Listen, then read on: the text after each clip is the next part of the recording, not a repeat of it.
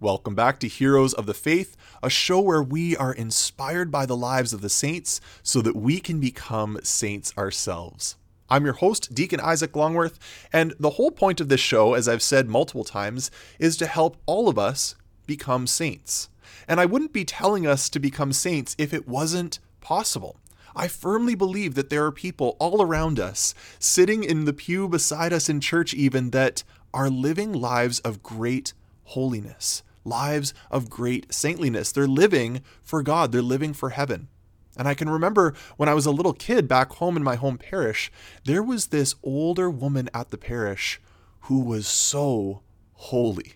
She was Portuguese. She didn't speak a whole lot of English, but you could tell that she was totally in love with Jesus. In fact, sometimes during the Mass or at different points in the day, uh, if you saw her at church, she would come up to you and just kind of look you in the eye and say in, in broken English, Jesus loves you. Jesus loves you, as if she was trying to convey just how much God loved all of us. And I didn't realize just how holy she was until I started to hear some of the miraculous stories of the things that happened in her life. One of the most amazing stories that blows my mind to this day is that she was able to read the Bible which in and of itself doesn't seem like a miracle, but let me explain. She grew up in Portugal, and because of the poverty in her family, she wasn't able to have any schooling really, so she never learned how to read and to write. And obviously, for her as a, as a very holy woman, she wanted to read God's word, she wanted to read the Bible, but she couldn't. She didn't know how. And so when she was living in Canada, she asked the Lord if she could have the gift of understanding just one book the Bible. If she could just read that, she would be happy. And the Lord answered her prayer. She was given a Portuguese Bible and she could read that Bible, but she could not read a newspaper. She couldn't read a menu in a restaurant. She couldn't read anything except for the Bible. It was like God had given her this divine knowledge, this infused knowledge, this download into her mind so that she could read. And I share this story with you because the saint that I want to tell you about today had this exact same gift where he was able to receive knowledge directly from God. And so whether it's the the lady in my parish or the saint today, Saint Benedict the Moor, we all can receive information, knowledge from God that will help us draw closer to him. Well, who's St. Benedict the Moor? Well, he was born in 1526 in Messina, Sicily, just off the coast of Italy. And his parents were slaves from African descent. They were either from Ethiopia or some part of North Africa, uh, and they had been captured and were working as slaves for a Sicilian master. Now, Benedict's parents were both Christians, and they raised their boy to love the Lord Jesus, to pray to God, even when he was working as a slave, when he was doing his chores for the master, when he was out in the fields. They taught him, You can pray to God. And his parents taught him that even though the Italian society at the time didn't view their family as important because they were slaves, because uh, they had a different color of skin, his parents said, Benedict, to Jesus, all people are equally loved by him because we are made in God's image. And they express to him what Paul would have taught in the scriptures in Galatians chapter 3 verse 28 when he says there is neither Jew nor Greek, there is neither slave nor free, there are no male or female for you are all one in Christ Jesus. And Paul isn't saying that Jews don't exist or that females don't exist or that Greeks don't exist. No, he's he's pitting all of these divisions that people use to categorize themselves. And he's saying, yes, there are Jewish people and there are Greek people, but in Christ, we all become one. Yes, there really are slaves, and yes, there really are people that are free. But in Christ Jesus, we are all equal before God. Yes, there are male people, and yes, there are female people, only male and female, but in Christ Jesus, we have the same dignity, the same equality, and we are all called to become saints. And so Benedict's family taught him this that no matter what others think of you, that your worth and your dignity doesn't come from their opinions, it comes from God's love for you as his son. And so, from an early age, Benedict became very close to God. He saw him as a true friend who he could share anything with. And people started to notice that Benedict, because of his prayer, because of his kindness, he was very holy. And they actually gave him the nickname the Holy Moor. Now, the term Moor uh, referred to uh, a tribe of people that lived mostly in North Africa at the time, but most Europeans just called everyone from Africa a Moor. And so, uh, with him, he was the Holy Moor because they recognized that this young slave boy was very close to the Lord. He was a very prayerful man. Now, Benedict's parents had worked for their master faithfully for many years, and their master actually was very happy with their years of service. And so, to thank them, he promised that he would free their son so that he would no longer be his slave. And so uh, Benedict's parents were overjoyed at this. They thought to themselves, you know what, even though we've lived as slaves almost our whole life, at least our son will have a different future. At least he will be free. And uh, their master was good on his word. He freed Benedict, who went off on his own to get a job. And so he took care of farm animals, probably because that's what he had done as a slave. He was good at it. And so he eventually um, saved enough money on his own to buy his own animals. And he was very proud of this. He was very proud that he was the first one in his family to actually own his own things. He wasn't just taking care of other people's farms, but he was building up his own farm, his own animal business. And so he was very proud of this. He moved to Palermo, Sicily, and began to build up his business, starting this new life that he was creating. But in this new life that he found himself in, he continued to stay close to the Lord and ask God, What do you want me to do with my life? I can do whatever I want now that I'm free, but what do you want me to do? Now, as a free man, Benedict still had to face racism and discrimination. That didn't stop just because he was free. Uh, sometimes his neighbors would taunt him because of the black color of his skin. They would mock him for the fact that his parents had been slaves. And really, they said, you, sh- you still should be a slave. You should have never been freed. And they also mocked him because he had never learned how to read. He was uneducated because, as a slave, he never had the opportunity to go to school. He was working all the time. And one day while he was working, some of these neighbors were doing just that. They were mocking him for the color of his skin, they were calling him racial slurs, and Benedict was just ignoring them. He was unprovoked, he just kept working silently because he was practicing what his parents had taught him. He wasn't troubled by what they were saying because he was reflecting on what God thinks about him that God was in love with him, saying, You're my son. I love you just the way I created you. It doesn't matter what these racist neighbors think about you. And while all of this was happening, there was a Franciscan hermit who was passing by.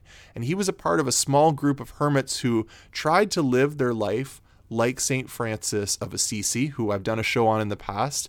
They had gotten rid of everything in order to focus on God. They lived away from people and spent their time in prayer. And as he was walking by, he saw Benedict being bullied by his neighbors. And he stopped, and as he watched this bullying take place, he saw Benedict was so peaceful in the face of this open racism. And so the hermit couldn't hold himself in, and he, he called out, You ridicule this poor Negro now, but before long you will hear great things of him. So once the racist bullies left, the hermit approached Benedict and invited him to join their brotherhood. He recognized that there was a holiness in Benedict's life and he said, "Look, we we would love to have you as a brother in our hermit community." And so Benedict, who was 21 at this time, he needed some time to think about this because it would be a real sacrifice for him to leave behind his life. As a free man, he had finally been able to work to build himself up from nothing, to get his own animals, and now this hermit was saying, Come, give all of that up and live a life of prayer for God. But as he prayed, Benedict felt like God was, was really wanting this from him, that he wanted to become a hermit, to enter into this life and surrender to him even more deeply. And so Benedict trusted God enough to say yes, to give God permission to lead him wherever he wanted him to go. And so Benedict sold all of his property that he had worked so hard to make. He gave all of his money to the poor and he left everything behind and joined the Franciscan hermits at Palermo. Now, as a hermit, his life was very different. He spent much of his time in prayer and work with the other brothers, growing closer to God. He lived very simply, he fasted from any extra food, and he spent the time serving both the poor and his brother hermits. One of his jobs serving the other hermits was he cooked for them. He was the, the community cook, and he spent seven years in this community, growing closer in his relationship with God. And he realized that even though it was a sacrifice to leave his old life behind, it was worth it because of how he was growing closer to the Lord. Now, eventually, the superior of that community died, and his brothers elected Benedict to lead the whole community. They said, "Look, Benedict, you're you're the best we've got. We want you to leave the kitchen and we want you to lead all of us." And Benedict, because he was so humble, he didn't think that he was worthy to do it. He didn't feel like he was ready, but he surrendered. All right, God, I guess you're leading me to become the superior now. If this is what you want me to do, then I'll do it. But there was a big change that was coming on the horizon for Benedict and his little community of Franciscan hermits, because the Pope wanted to shut down all these small communities that had that had grown up and he wanted to make them all a part of a larger community because he thought that that would make the church more organized. And so since Benedict and his small group of hermits weren't that big, the pope wanted them to shut down and join a larger section of Franciscans called the Franciscan Order of Friars Minor. So obviously this was a big move for Benedict and his brothers. They would have to change their way of life. They would have to live in a different house with a whole different group of guys. But Benedict, as the superior, told his hermits, look, we need to be obedient. We need to follow what the Pope wants us to do because this is how God is leading us into something new. He's leading us to a new future, and we need to be obedient to what he has in store for us.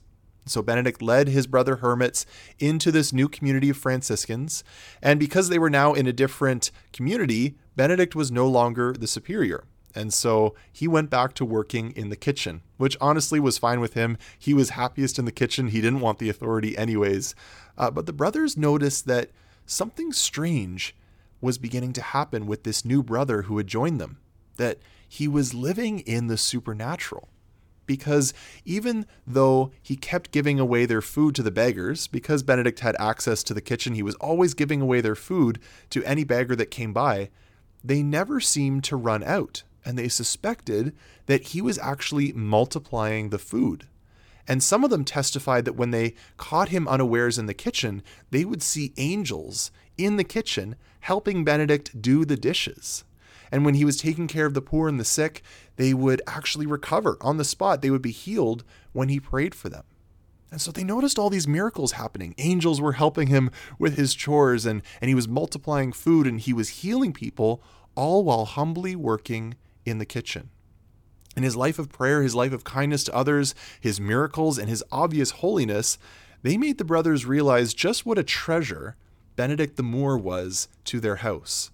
And so the superior decided to put him in charge of the novices. The novices is just a name for uh, new brothers who had joined the community. So they weren't full members yet, but they were being trained in the life. They were called novices, and uh, Benedict was put in charge of training all of the new guys. And Benedict, again, thought this was way outside of his realm of expertise he protested again, saying, Look, just leave me as the cook. I don't want to be the superior. I don't want to be in charge of anyone. I just want to cook meals for people, give money and food away to beggars. That's all I want to do. And he was telling them, Look, I'm not even a priest, I'm just a friar. Why not make one of the priests in charge of the novices? I'm sure he'd do a better job than me. And he also had to, you know, embarrassingly admit, I can't read or write.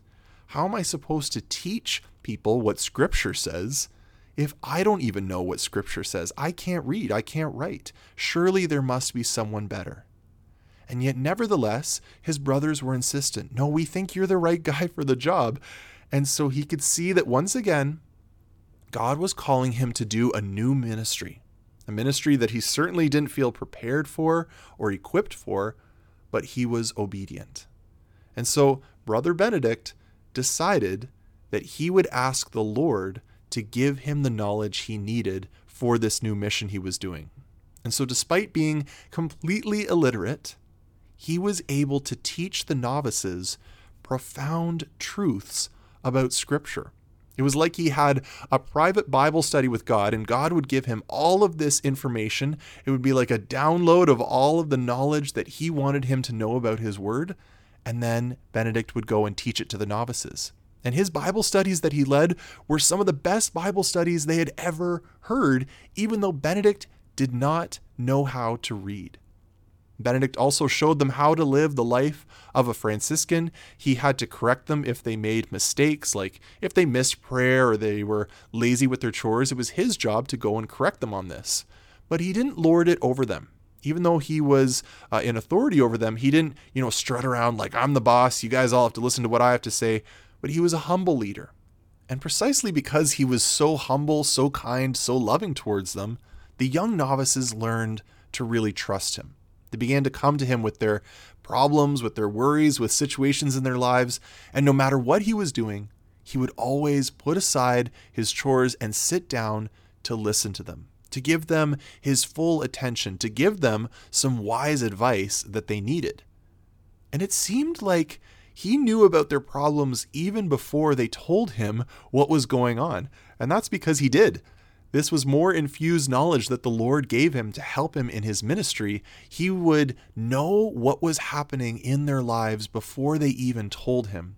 And he had time then to think of wise advice that the Lord would give him in order to help them overcome their struggles.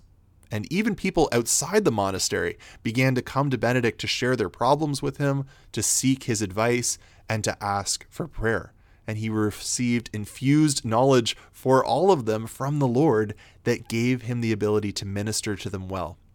But after several years of being the novice master, Benedict was getting tired of the role. He asked to return to the kitchen because, still a humble man, he didn't feel like he was worthy. He didn't feel like he was doing a good job. He, and he certainly didn't like all the attention he was getting from people outside the monastery who were treating him like a living saint, which, of course, we know now he was a living saint, but Benedict didn't like to think that he was. He liked to think that he was just a lowly Franciscan friar. And so the superior agreed. He allowed Benedict to go back to the kitchen to work as a cook, but it was already too late for Benedict. He thought that he could escape the spotlight by being in the kitchen, but the problem is is that the word was already out. People were already trying to find Benedict so that they could ask him for prayer, so that they could get his advice. And he couldn't hide very well from them because he was the only black Franciscan in the house. He was in a sea of Italian brothers, and so people always could recognize which one was Benedict, and they flocked from all over to see him. Now, he didn't like this attention. In fact, he started traveling around at night in order to avoid being spotted because anytime he walked around during the day, he could never reach his destination because people would just stop him and ask him for advice and ask him to pray for their sick relatives, and he could never get anywhere. But despite his newfound fame, Benedict never let it go to his head.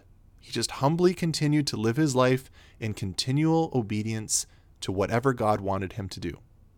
His days were so busy because he would spend the day cooking and cleaning, uh, not to mention praying with all the people that ended up finding him, that he barely had any time to pray. And so he would spend most of his time at night praying. He barely slept. He would pray for hours and hours and then just get a little bit of sleep in order to be refreshed for the next day. And most Catholics only fast for 40 days in Lent, but he did seven different stints of 40 day fasts every year so, because of St. Benedict, uh, you and me, we can't complain about doing 40 days of fasting during Lent because he did seven Lents basically every single year. But eventually, when he was 63 years old, Benedict came down with some kind of sickness that finally forced him to slow down. And he became weaker and weaker. And one day he shocked all of his brothers when he announced the exact day and hour that he would die. God had given him one more dose of downloaded knowledge about the time that he was going to die so that he could prepare. And true to his word, he died on the exact day and at the exact hour that he told them he would, because he was obedient to God to the very end, even God's plan for when he was to leave this earth and go to heaven. One of the amazing things about the life of St. Benedict that I just love is how much he relied on God's knowledge to live his life. He had to rely on God's knowledge so that he could study the Bible and teach it to the novices. God gave him divine information about people ahead of time so that he could give them wise advice. and God even gave him knowledge ahead of time for when he would die so that he could get ready. And the reason that Benedict was able to hear God's word so clearly is because of two things. Benedict was always listening for God's word, and he was obedient to God's word. So Benedict actually prayed. He took time out of his day to ask God what your will is. He was listening and expecting God to speak. And then once God did speak, Benedict followed through with what God wanted him to do. He actually did what God's word asked of him. And so God could trust him with words, with instructions, because he knew Benedict would do it. And so, this gift of receiving words of knowledge from God, like receiving a download of information from the Lord, it's available to us today. I mentioned that lady in my parish who received divine knowledge on how to read scripture, even though she was illiterate, very much like St. Benedict the Moor. And we too can have this gift. It might not be as strong as St. Benedict, it might look a little different, but all of us can be open to it. Well, how, how do we open ourselves up to this gift? You might be wondering. Well, I think the first thing we need to do is we need to take time to pray, to imitate St. Benedict in being silent before God, training yourself to cut out the other voices in the world so that you can hear God's voice more clearly. So that might mean for us today turning off our phone, Maybe taking those earbuds out so that we're not constantly listening to all the clamor of the world and putting aside our distractions so that we can read the Bible and get used to what God's voice sounds like in His holy word. And then we need to, like Benedict, practice obedience. We need to steward the words that we receive from God. So actually put into practice what you think God is telling you to do. It's no use asking for words if you're not going to do anything about them. God's not going to give you words if you already don't have an obedient heart that's going to listen to what he says. And then we need to ask. You know, our our Father in heaven loves to give his children gifts. He wants to give us these gifts of knowledge. If we ask him for it, he will give us what we need. So ask for more of the Holy Spirit. Be specific. Say, God, if you're open to giving it to me, I would love to receive gifts of knowledge. That would help me in difficult conversations to know what to say. In moments where I don't know what God you want me to do, I can receive your wisdom, I can receive your knowledge so that I can do what you are calling me to. If I don't know how to pray, God, teach me, give me words of knowledge so that I know how to pray. And then quiet yourself and say, Holy Spirit, speak to me. What do you want me to know? How do you want me to go through this life living and relying on your divine word, on your knowledge that you are giving to me. And so when you do this, we can have contact, communication with God. So pay attention to any images that come to your mind, any words, any feelings that come to the surface when you're praying like this, and then have a conversation with God about it. Test it out. If you truly believe it's from God, act on it.